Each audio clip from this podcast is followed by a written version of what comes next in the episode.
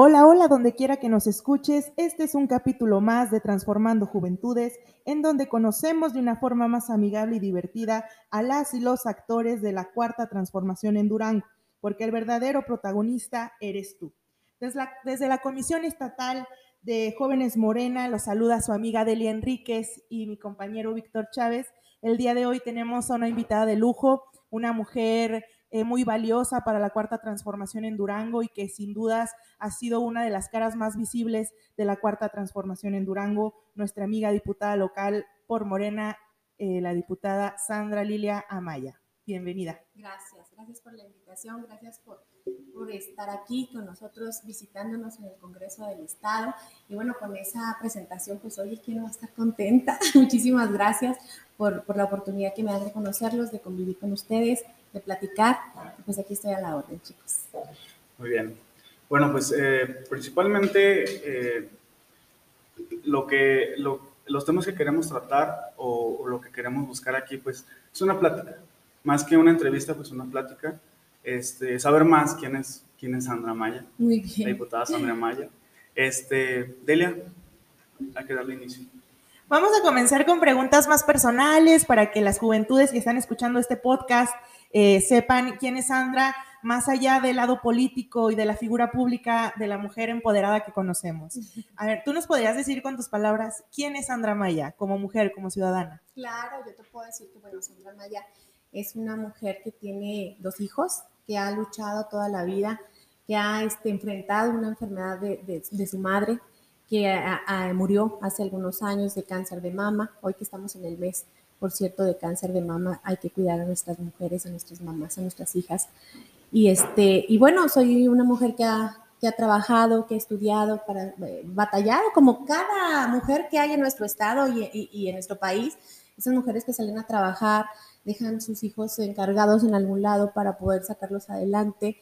He este, iniciado en la política hace muchísimos años. Este, tengo la carrera de administración, eh, soy licenciada en administración tengo dos hijos, eh, estoy siempre tratando de, de, salir adelante. Me gusta mucho el deporte, juego voleibol desde los seis años de edad.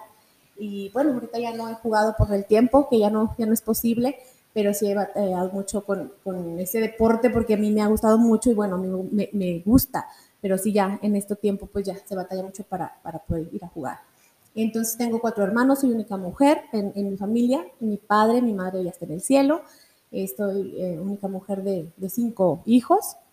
Y, y, pues bueno, así te puedo decir que soy una ciudadana común, común y corriente que va al súper, que lava los trastes cuando tengo chance y pues lleva a, a cabo un, una casa, un hogar, unos hijos y pues también a la par llevo esta, esta tarea tan importante que es la política. Eh, queríamos, tenemos una duda. Eh, ¿Su familia es de aquí de la, de la, capital o es de algún municipio? Es de aquí de la capital. Eh, sí, nosotros aquí nacimos, todos mis hermanos y yo. Eh, vivimos un tiempo en la ciudad de, Torreón. Ahí estuvimos un, unos años y luego nos volvimos a, a, regresar aquí a Durango, pero sí todos nacimos aquí, aquí en Durango. Crecer entre puros hombres yo creo que es un tanto complicado, sobre todo por el contexto en el que vivimos en este sistema, ¿no? Pero a ver, Sandra desde niña dijo, yo voy a ser administradora. ¿O tenías otros sueños? ¿Qué querías ser de niña? No, mira, yo de verdad que ni siquiera pensaba en eso. Eh, vivimos una vida no, no, tan, no tan común. Eh, eh, batallamos con la, la, enfermedad de mi mamá cuando yo tenía tres, desde que tenía 13 años. Ella enferma la primera vez de cáncer de mama. Entonces la vida cambió para nosotros, para todos mis hermanos y yo. Eh, era una vida diferente, era una vida de trabajo. Mi mamá tuvo que llevar quimios, radiaciones desde muy chiquitos nosotros. Tenía un hermano de 11 años hacia abajo, un hermano de 11 años y otro de 4 años. Hacia arriba, uno de 15 y uno de 17. Entonces estábamos todos muy chicos y yo no pensaba en eso, únicamente pues estudiábamos, trabajábamos, llevamos a cabo la casa. Eh, mi papá y mi mamá se retiraron un tiempo para atender la enfermedad de mi mamá nos dejaron solos unos años. Entonces salir adelante, no, yo que me iba a imaginar ni pensar en lo que iba a estudiar o qué quería hacer de grande, lo que quería era sacar a mi familia adelante.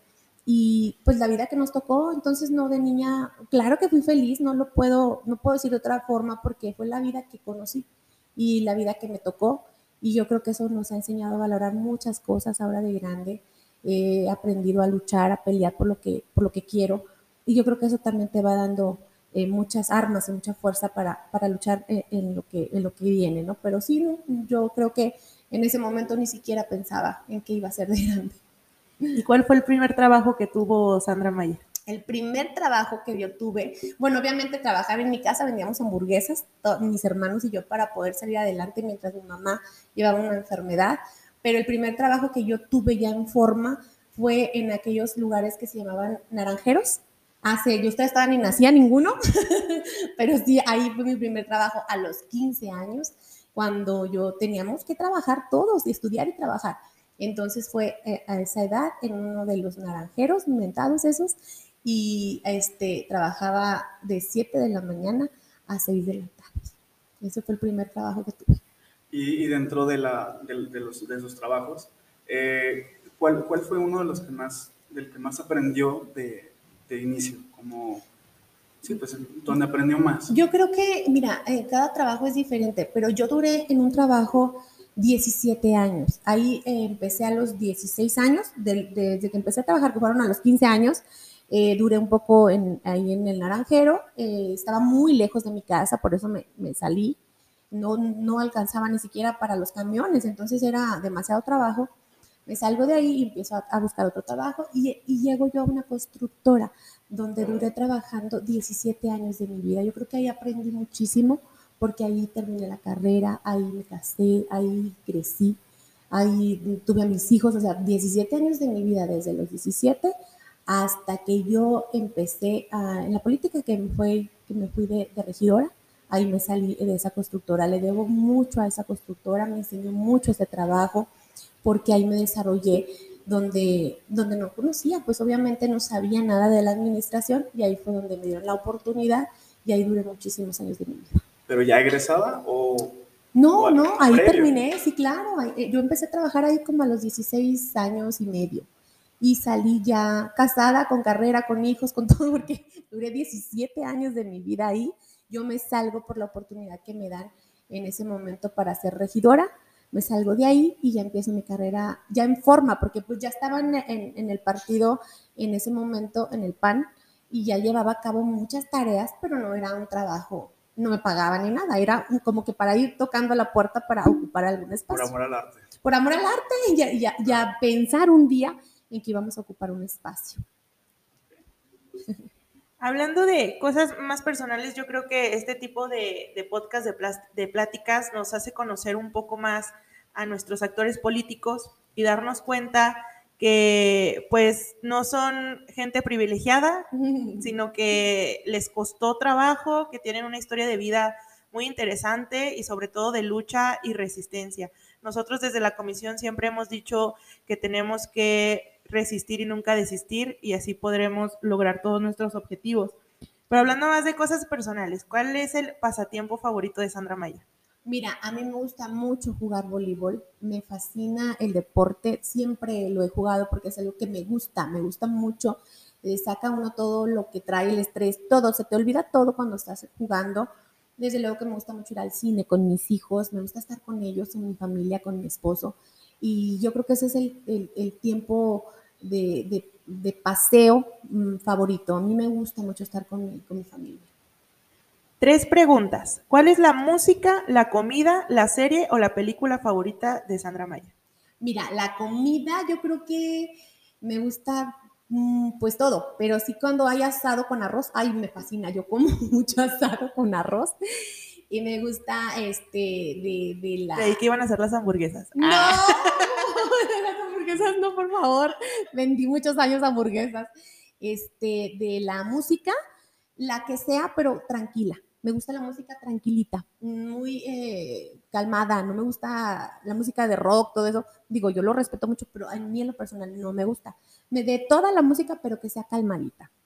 La película que a mí más me ha gustado, hay una película que se llama Los Puentes de Madison, que un día ustedes la tienen que ver, claro que ya es muy, muy vieja esa película, pero es una película de amor completamente muy bonita y de la decisión que tiene que tomar una mujer para seguir con su familia o irse con el amor de su vida. Y es muy bonita, de verdad se la recomiendo mucho.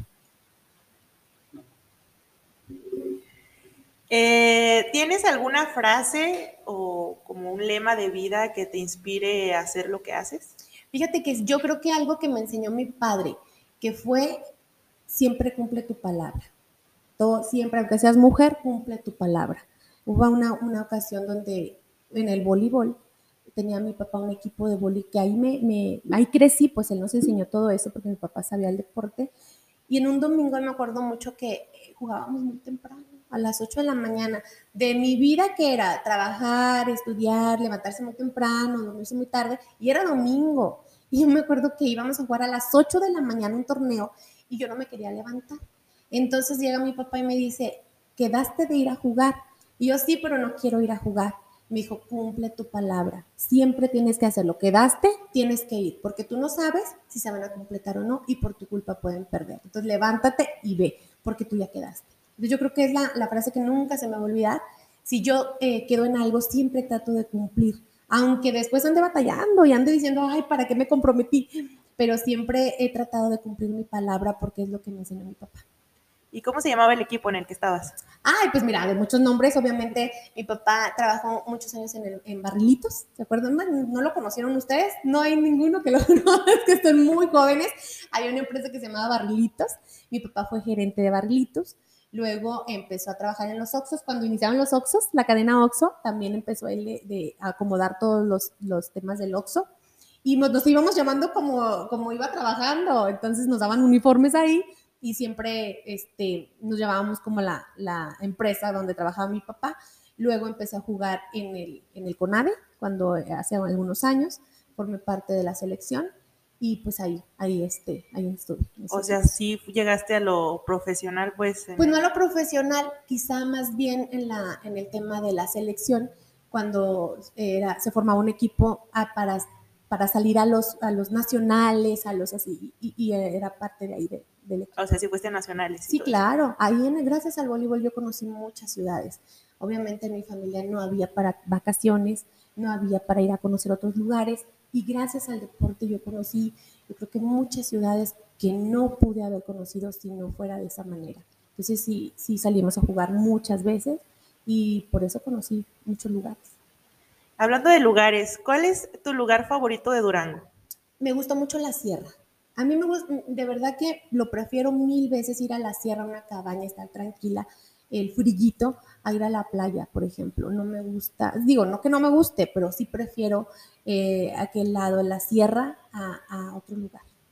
Muy bien, sí, pues Durango tiene paisajes bien hermosos, en cuanto al tema de, la sierra, ir a acampar, ir a las cabañitas y sobre todo en familia, yo creo que es algo que los duranguenses disfrutamos muchísimo. muchísimo y hablando del tema familiar, eh, eres una mujer que se dedica a la política, ha estado en puestos claves de tomas de decisiones, pero aparte tienes una, una familia pues un tanto numerosa eh, por la cantidad de hijos que tienes. En, en, el, en esta sociedad pues sabemos que a veces los roles de género es como que las mamás se quedan en casa y crean a los hijos. ¿Cómo le haces como para tener este equilibrio? Porque sobre todo, pues es una tarea titánica el hecho de crear a los hijos y de mantener la casa y de ir a trabajar y todavía estar en el tema mediático y estar eh, con los golpeteos y todo. ¿Cómo le hace Sandra Maya para equilibrar su vida? Pues mira, yo creo que muchas mujeres, más allá del trabajo, mm, lo hacemos. Yo creo que cada mujer que sale eh, desde que trabaja en una en la empresa privada, en, en, esta parte de la gubernamental, yo creo que todas las mujeres tenemos que balancear, batallamos eh, desde luego en, en, ese aspecto, pero yo creo que he sabido eh, ahí eh, mediar todo esto. Desde luego que tienes que sacrificar una cosa por la otra, porque no puedes estar en dos lugares. En ocasiones, eh, mis hijos, yo tengo dos hijos, donde en algunas ocasiones pues no he podido llegar a un evento de la escuela, a un cumpleaños, con la familia, con mi papá. Y sí es difícil, pero es algo que se tiene que hacer cuando te gusta en la política, pues tienes que entrarle de lleno y cambiar algunas cosas por las otras pero sí llega un momento en que tienes que equilibrarlo y decir, bueno, puedo dejar esto para ir con mis hijos, sí, sí puedo, y, hacerlo. Sí es difícil, yo toda la vida he estado aquí, mis hijos están acostumbrados a, esta vida que llevamos, porque lo han vivido siempre eh, y trato de que ellos sepan y entiendan que es por algo, que es por una causa, que es porque las mujeres podemos hacerlo, que para que otras mujeres que vienen detrás de nosotros, más jovencitas como ustedes, puedan lograr sus objetivos, abrirles la puerta para que ustedes puedan estar en esos espacios de decisión, en estos lugares, en la diputación, en cualquier espacio popular que se atrevan a hacerlo. Eso es lo que tratamos de hacer y que mis hijos como hombres lo sepan. Entonces sí tenemos, ahí mi esposo tiene dos hijos, yo tengo dos hijos, tenemos o sea cuatro con los dos porque es mi, segundo matrimonio y este y pues ahí todos estamos, pero todos los cuatro entienden, ya son grandes, ya son mayores de edad la mayoría, solo uno es menor de edad que tiene 14 años y saben la vida que, que llevamos, la entienden, no a veces no les gusta, pero la, la tienen que entender, entonces sí es algo que a mí me gusta mucho llegar a la casa y que uno de mis hijos me diga, mamá, vi lo que hiciste en, la, en el Congreso, vi que hiciste esto, vi que te peleaste con fulano, vi que lo, lograste algún objetivo. Y eso es lo que me da mucha fuerza para seguir trabajando y el, el orgullo que puedo decir yo y decir, pues hijos, yo cambié esto para mejorar su vida. Sí, eh, hablando de eso, eh, bueno, yo veo en Twitter que tu esposo te defiende mucho, te admira muchísimo, siempre te apoya. Eh, una vez que tuvimos una reunión contigo en las colectivas feministas, nos comentaste que tu hijo también a veces te, hacía, bueno, uno de tus hijos te hacía cambiar la perspectiva de muchas cosas en torno a un tema que estábamos manejando en esa reunión, ¿no? Entonces, ¿qué te dicen tus hijos? O sea, yo creo que ha de ser como bien inspirador tener a una mamá súper empoderada y que está cambiando el mundo y que tiene la fuerza de enfrentar a quien sea con tal de defender sus ideales y de mejorar el, Estado. ¿Qué te dicen tus hijos sobre eso? Pues mira, yo creo que e, es eh, algo que es cuando uno piensa, vale la pena, vale la pena dejarlos, vale la pena salir, trabajar, llegar muy tarde a veces, en ocasiones no verlos en días cuando tenemos que salir a alguna comisión o algo, es donde uno dice, vale la pena. Cuando llego a mi casa y me dicen, mamá, vi que hiciste esto, vi que lograste esto, y cómo te defiendes, y este, lo que te dicen, y lo, tengo un hijo de 20 años, imagínate esa edad, el, el ver que a su mamá le llevan una charola de huevo, dice, mamá, ¿qué le pasa? ¿Qué hiciste? Entonces yo pues también, este, ¿qué hago con mi hijo? ¿Qué le digo? Hay muchas cosas que, que sí hay que explicar o en cuanto en el Twitter me dicen de alguna manera, este, hay, hay, cosas que explicar, aunque a uno no le afecta, a mí, yo te soy sincera, a mí no me afecta que, los troles y todas esas cosas, digo, bueno, ya, uno ya está, ya está grandecito, entonces, pero a los hijos a veces sí les afecta el que te diga, el que le digan a su mamá alguna cosa, pues sí me dice mi hijo, mamá, es que yo no lo entiendo, ¿cómo lo aguantas? Pues nada, tenemos estamos en esto y tenemos que que salir adelante, ir demostrando la capacidad, ir trabajando para que un día termine todo tipo de violencia y para que ellos sepan, sobre todo yo como mujer, que tengo dos hijos varones, que sepan que las mujeres valemos lo mismo que ellos y tenemos los mismos derechos, las mismas obligaciones y tienen que respetar a todas las mujeres.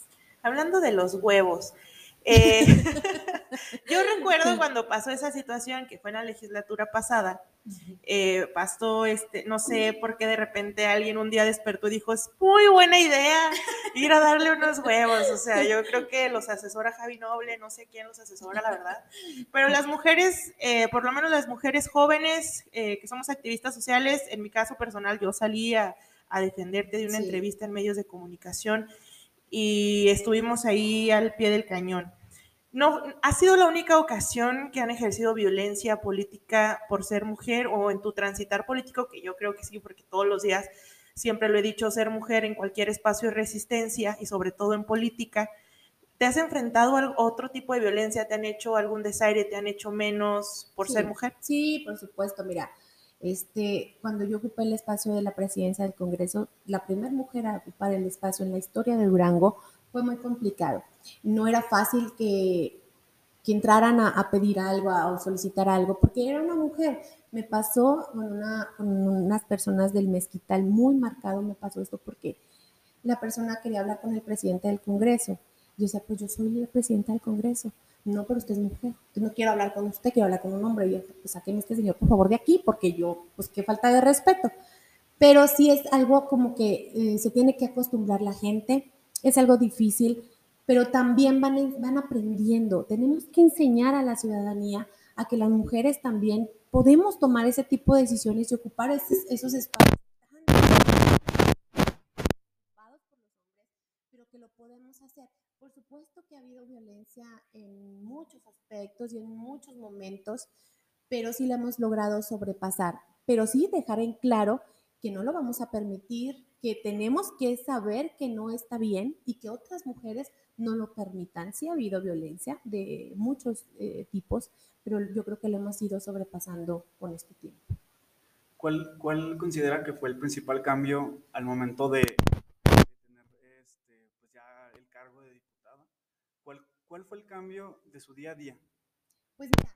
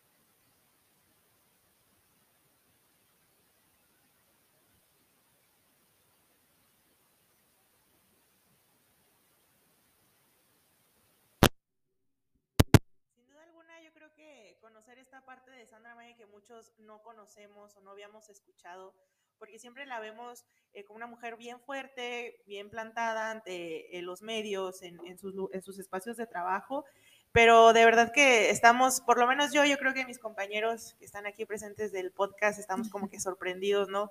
Del, del viaje, del curso de vida que ha tenido Sandra, las, eh, a las cosas a las que se ha enfrentado y sobre todo de las cuales ha salido victoriosa. Yo creo que ahorita en Durango eres un referente muy importante de la mujer en la política y yo creo que vienen cosas buenas para Sandra Maya, de las cuales vamos a platicar más adelante en el bloque 2 de este podcast, así que volvemos enseguida para seguir conociendo más sobre la historia de vida y de la vida política de Sandra Maya, diputada local por Morena en Durango.